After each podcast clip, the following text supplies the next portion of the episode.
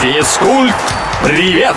Физкульт, привет! С вами Маша Сафонова на правильном новости спорта.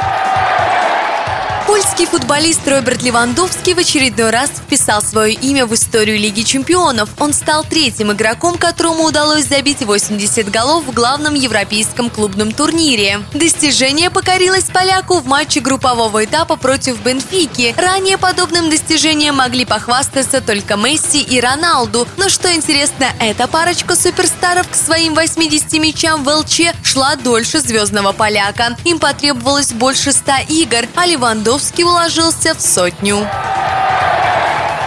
Спортсменки, играющие в пляжный гандбол, теперь могут выходить на матчи в майках и велосипедках. Ранее по правилам девушки должны были надевать бикини и укороченные топы. Изменения в регламенте соревнований – это последствия летнего скандала, когда норвежские гандболистки отказались выступать в откровенном образе и были оштрафованы. Тогда активистки настаивали на отставке руководства федерации, чем привлекли внимание к сложившейся ситуации. Благодаря общественному резонансу теперь у спортсменок есть право выбора.